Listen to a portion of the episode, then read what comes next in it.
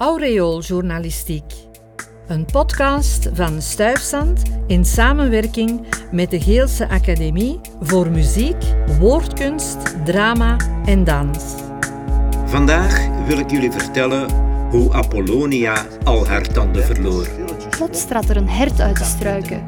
Groot, statig en met een enorm gewei. Iedereen heeft zo zijn beste vrienden. En dat geldt ook voor Jezus. Ze kwamen terecht in de Kempen.